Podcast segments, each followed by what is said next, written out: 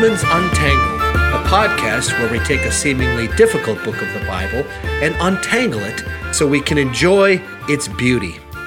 Season 1, Episode 1 Paul, the servant of Christ Jesus.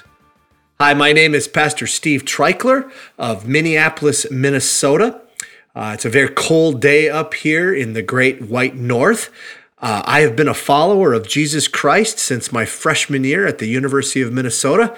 That was 1983. And I know for many of you, you like my church, it's filled with a lot of young people. You weren't even around in 1983. That makes me either uh, very smart uh, or very old. Or, or maybe both, uh, or maybe just one of them, uh, which would be old. anyway, it is my very, very high privilege to welcome you now to this podcast where we're going to dive into the book of Romans. It has been my honor to have started a church in 1996 called Hope Community Church.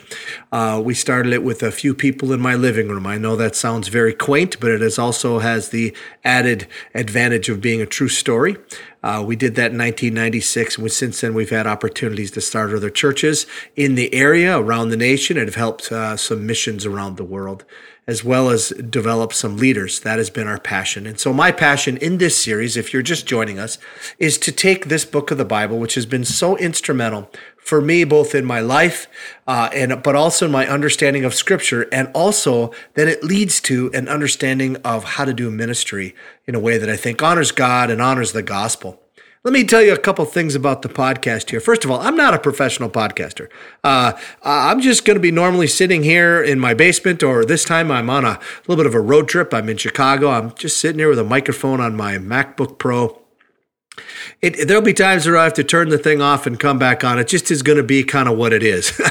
I want this to be very accessible podcast for you. So if you're brand new to the Bible, eh, this is great, and you can always email me questions at steve at hopecc.com. I would love to do that. It's it's going to seem like it's a bit entry level for some of you who maybe are a little further along in Romans. Don't worry, when we get going, you'll find some of the stuff very challenging as we go there.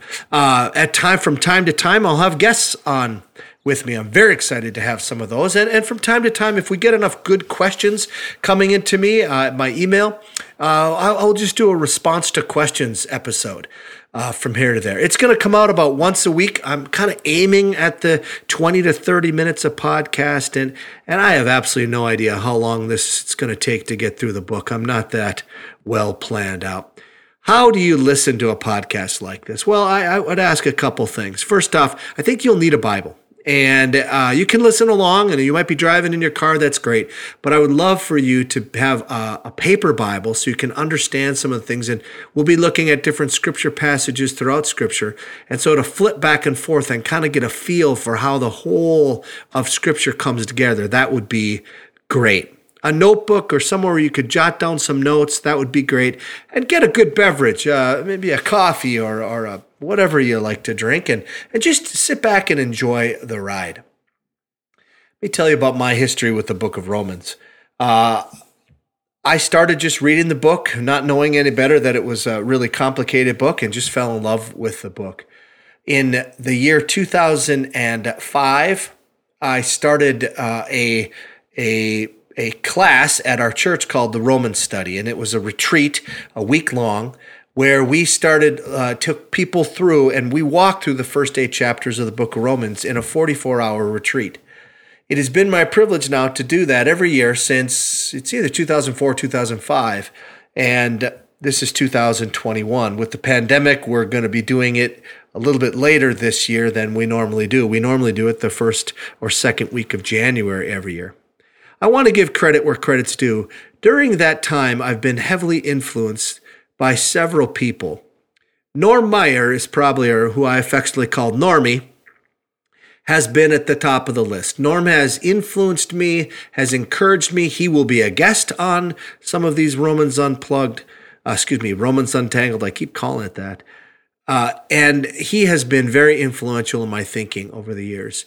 Uh, also, a couple other guys who helped me teach the the retreat. Uh, Davis Johnson, one of our pastors at Hope, who I affectionately call Millennial Snowflake because he's so young, but yet wow, he's way beyond his years in in understanding Scripture and understanding how it gets put together. And then uh, uh, a young guy, I guess not so young anymore, a guy by the name of Ed Liebert. He was one of our first employees at Hope way back in the day.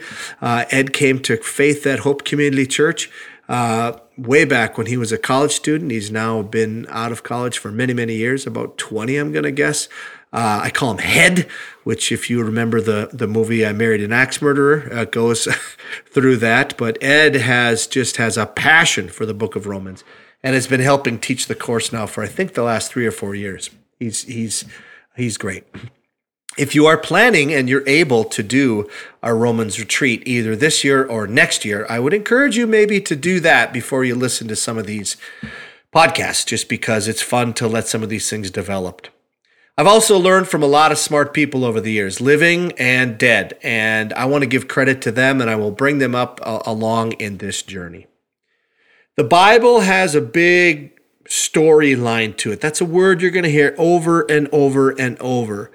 And to make it simple, if you're brand new to scripture, the, the storyline goes something like this There was creation. God created the world exactly the way he wanted it to be. It was sinless, it was perfect, but we fell into sin. It happens very quickly in scripture. In Genesis 3, we fall into sin. But from Genesis 3, God doesn't give up on us. There's a redemption story that starts to get played out right from Genesis chapter 4. And it plays itself all the way out until the last two chapters of Scripture, where we see the final part of our story, the restoration which is where things will always be right, will be made exactly the way they were. So the last two chapters of the Bible and the first two chapters of the Bible are the only chapters on where it's exactly the way it's supposed to be. The big question in Scripture is how does this story, how does this long story of redemption work? And in order to understand kind of the storyline of Scripture, there are three books in Scripture that you really need to take time, you really need to master. Those three books are Romans, Galatians, and Hebrews. So if you're just brand new to the Bible, this is actually a great place to start because you'll get a picture of the whole of Scripture by looking through the book of Romans. So again, I really want to invite you into this. Let's dive into it. We're going to do one verse today, and our big question for today is who is this guy who wrote this book, the apostle Paul? Let's look at uh, chapter 1, verse 1. I'm reading this week. I'm going to be reading from the New International Version. That's the version I was given when I became a follower of Christ, and I've been stuck with it ever since. And so uh, you can read from any version. That's fine. Uh, sometimes they're helpful to see from different versions. It says, Paul, a servant of Christ Jesus, called to be an apostle and set apart for the gospel of God. So, who is this guy, Paul? He, he was not one of the original disciples of Jesus. When Jesus walked the earth, he chose 12 men to be his disciples, one of which betrayed him, Judas. Another one came in. Uh, we learn about that in the book of Acts by the name of Matthias. So he's not an apostle like that. He comes differently than the others. He's known as Paul or St. Paul, which is one of the cities uh, in the twin cities of Minneapolis and St. Paul. He's also known by the name Saul, which was his given name. He ends up being the guy that writes 13 of the 27 books in the New Testament. Now, we don't have perfect biographical data about the Apostle Paul, but he was born somewhere roughly, scholars believe, be- between 5 BC, 5 AD, somewhere in there, right around the time of Christ, right in there and he ends up dying at the hands of Nero after the Great Fire. So it's somewhere between July of 64 and before Nero's death was sometime in, in 68. So he lives to be a man into his 60s roughly.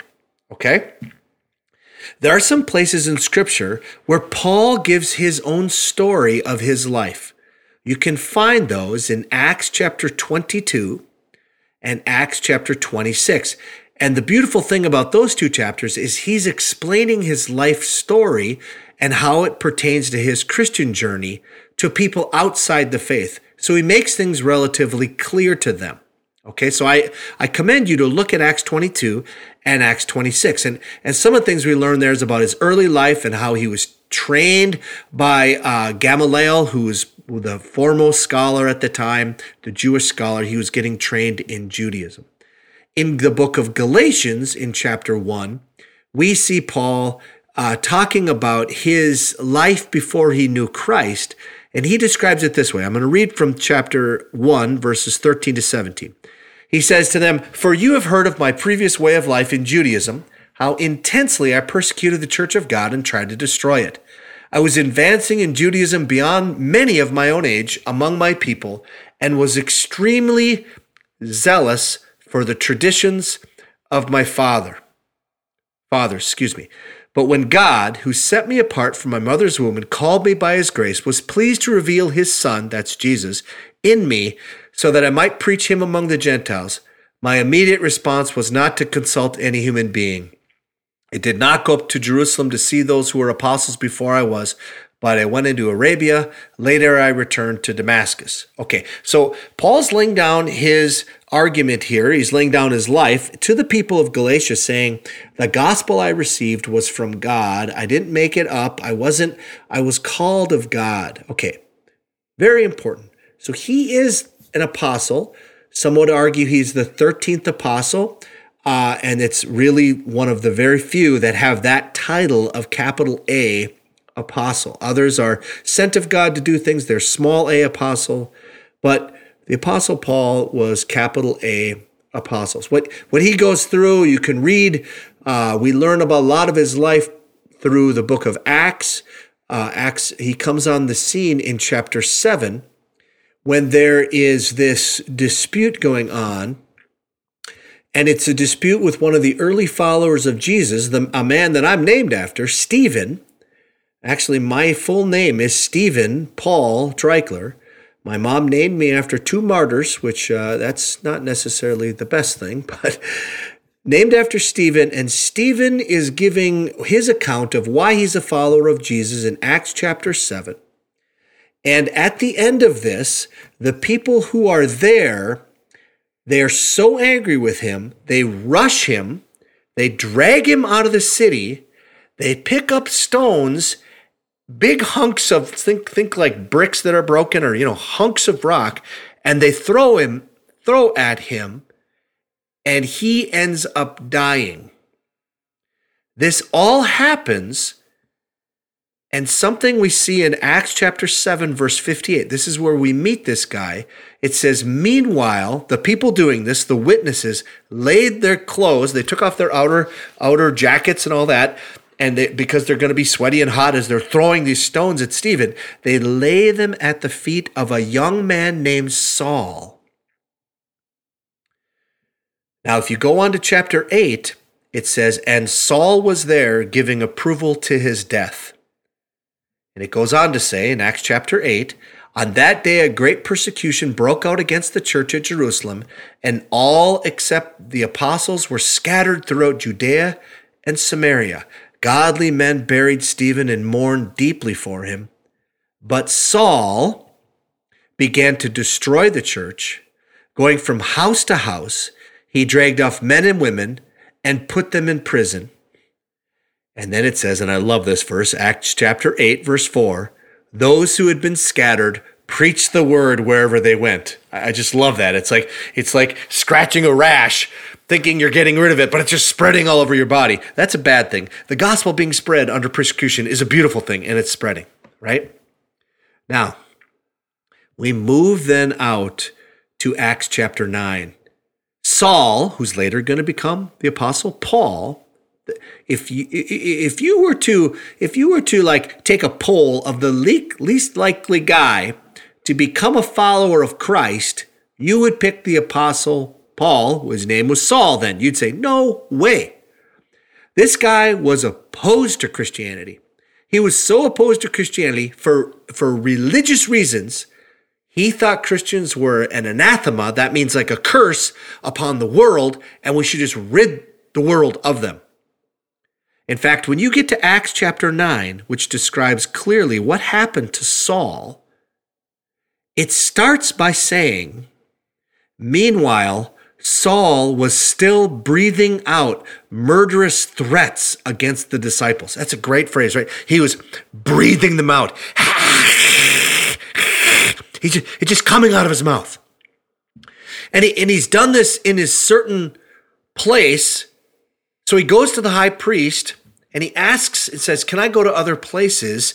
And he says, "I want I want to be able to go to another city. I want to go to Damascus." And I want to persecute those people who are Christians there. And it says that in Acts chapter 9, verse 3, as he neared Damascus on his journey, suddenly a light from heaven flashed around him. He fell to the ground and heard a voice say to him, Saul, Saul, why do you persecute me? And Saul says back to what he just heard, Who are you, Lord? And the reply is, I am Jesus, whom you are persecuting. Now get up and go into the city, and you will be told what you must do. Okay, so just to kind of, this is an amazing moment. God, through the person of Jesus Christ, so it's who Jesus Christ is fully God, fully man, the resurrected Jesus appears, he hears his voice, he speaks to this man named Saul, who's on his way to imprison and kill men and women who are followers of Christ. He's on his way to do that. And Jesus appears to him. And he says, I, am going to tell you what you got to do. So he goes into the city. Can't, he's blind now. He goes into the city, and for three days, he's blind. He can't eat or drink anything.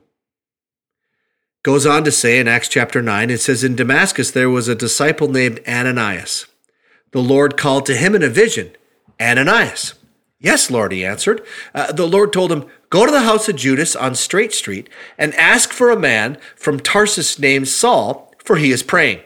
In a vision, he has seen a man named Ananias come and place his hands on him to restore his sight. I love Ananias. I love this. And I love what he says next. He says, Lord, uh, Lord, I, I, I, you know, I, I've heard many reports about this, this guy and all the harm he has done to your saints in Jerusalem. And now he's on his way coming there to, to do the same thing here in Damascus to all who call on your name. Basically saying, Lord, do you know what you're doing here? And I love Jesus' answer. He says, Go. This man is my chosen instrument to carry my name before the Gentiles and their kings and before the people of Israel. I will show him how much he must suffer for my name. So, what does Ananias do? I love it. Doesn't make any sense to him, but he goes. Then, Ananias went to the house and entered it. Placing his hands on Saul, he said, Brother Saul. Now, don't one of the best advice I can give you, especially if you're new to the Bible, is read the Bible like it's true, because it is true and realize the animosity. This is a man who came to kill me, to kill or imprison my family. And Saul is there in silence, and he's there, he can't see. Ananias comes. He's been told of Jesus that this is going to be my guy. And the first words out of Ananias' mouth are, Brother Saul. That's crazy. That's awesome. Brother Saul, the Lord Jesus, who appeared to you on the road as you were coming here, sent me so that you may see and be filled with the Lord, or filled with the Holy Spirit. And immediately something like scales fell from Saul's eyes, and he could see again. He got up and was baptized. And after taking some food, he regained his strength. Immediately after this, this man Saul starts to preach that Jesus Christ is actually who he said he was. That Jesus Christ was the Messiah that we were waiting for. Now, how does a guy in three days go from reading the Old Testament a certain way? Three days, this event happens And in three days, he's completely convinced that Jesus was who he said he was, that Jesus was the answer, and that Jesus was the Messiah. What was he thinking about in those three days of silence? And the reality is, I don't know. But I have a guess. Ah, I read it somewhere on the internet. Uh, I heard it in a podcast. And, and, and now you're hearing it in a podcast, so it's got to be true, right? I have a guess what he's thinking about. And my guess comes from what Paul wrote in Philippians chapter 3. In Philippians chapter 3, the apostle Paul kind of lays down a little bit of his story, but but more not just the the biographical data, but more about what's going on in his heart. And and I I, I can't prove it, but but I, I'm guessing that during those three days he was thinking about this. And let me just read from Philippians chapter 3, verses 1 to 11, some of my favorite words in Scripture. And he says this He's speaking now to a church that, that he helped fi- uh, found, and, and he's encouraging them. And he says this Further, my brothers and sisters, rejoice in the Lord. It is no trouble for me to write the same things to you again, and it is a safeguard for you. Watch out for those dogs, those evil doers, those mutilators of the flesh. For it is we who are the circumcision, we who serve God by his Spirit, who boast in Christ Jesus, and who put no confidence in the flesh, though I myself have reason reasons for such confidence. Okay, so let me just back up here. Again, if you're brand new, some of that might be a little tricky language here. He's talking about those mutilators of the flesh. In other words, those who practice circumcision. Well, who's the people that practice circumcision? Well, well, Jewish people who put their faith in the Jewish system, the Jewish law. Well, wait a minute now. That that that was Paul. When he was Saul. He, he he's describing himself. He's saying the storyline that they're the way that they're understanding the Old Testament is actually detrimental to the ways of God. He goes on to explain.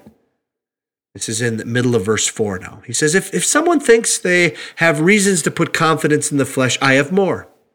Circumcised on the eighth day, of the people of Israel, of the tribe of Benjamin, a Hebrew of Hebrews, in regard to the law, a Pharisee, as for zeal, persecuting the church, as for righteousness based on the law, faultless.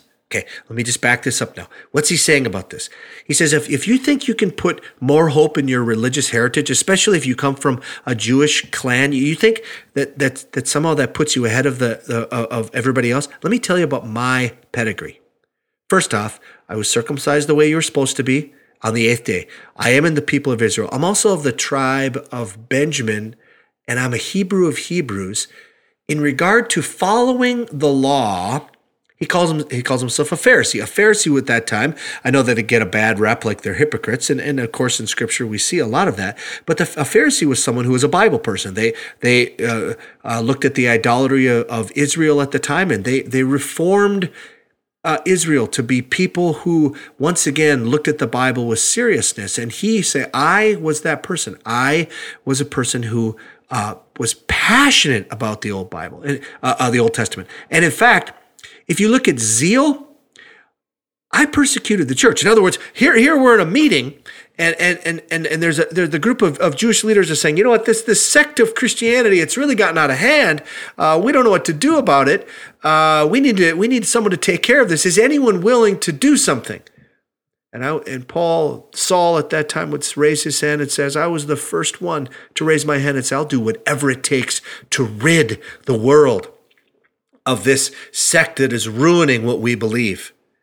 And then he says this, which clarifies why he believed that. He says, As for righteousness based on the law, faultless. What is he saying? He's saying, Look at the Old Testament, look at the laws, look at the do's and the don'ts. And he says, I, I challenge you, find a do that I didn't do find a don't that I didn't don't. Wait, I don't know if I said that right, but you get the idea. He says, if you want to say, Did you do it right? I did it right. I followed all the rules. I was a complete rule follower. And then he realizes something. He realizes that he's a sinner, that maybe just looking at the rules on the outward side was not enough, and that he doesn't just uh, need to be his own his own savior by following the rules. Righteousness is the same word as justice. I'm going to get justice because I followed the rules. I'm better than other people. He now rounds it out. And in verse 7, he says this He says, But whatever gains to me, whatever were in the profit column, I now consider in the debit column. I now consider loss for the sake of Christ. What is more, I consider everything a loss because of the surpassing worth of knowing Christ Jesus my Lord, for whose sake I have lost all things. I consider them skubala, which is a it's a, a, a, Greek word which means dung pile. It's where where they would go out to the city gates and that's where they'd put excrement. It's, it's disgusting. I consider them garbage. I consider all my good works that I was trying to do so that God would love me. I now consider that to be garbage that I may be that I may gain Christ and be found in him, not having a righteousness of my own that comes from the law. Not, not, not being okay with God because I followed all these rules and I obeyed him. Instead, but that which is through faith in Christ, the righteousness that comes from God on the basis of faith. In other words, Paul is saying here, I, I had it backwards. I thought God would accept me because I followed all the rules and therefore I'd be okay with Him. And the way that it works is you first get okay with God because of what Jesus Christ did on the cross, getting a righteousness from Him, and then you obey. You obey because you're already okay. You don't obey to get okay. It's a small difference, it's a radical difference. It changes everything and Christ is the answer. And Annie says this I want to know Christ. Yes, to know the power of his resurrection and the participation in his sufferings, becoming like him in his death, and so somehow attaining to the resurrection from the dead. The Apostle Paul starts to realize that the storyline of Scripture is not about being a good boy, being a good Jewish boy, getting people to follow the laws. It's about realizing you're a sinner and that you need grace. And that grace comes by someone who, at Paul's time, was a contemporary and for us was 2,000 years ago. At the cross of Jesus Christ, he pays for all of our sin.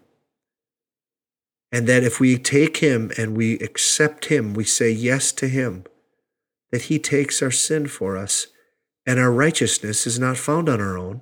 It's not found on how we do before or even during or after we come to the place of trusting Christ. It comes because we are in Him. And therefore, He completes this all. He makes us okay. This so changes the Apostle Paul's life that immediately he has to tell everyone.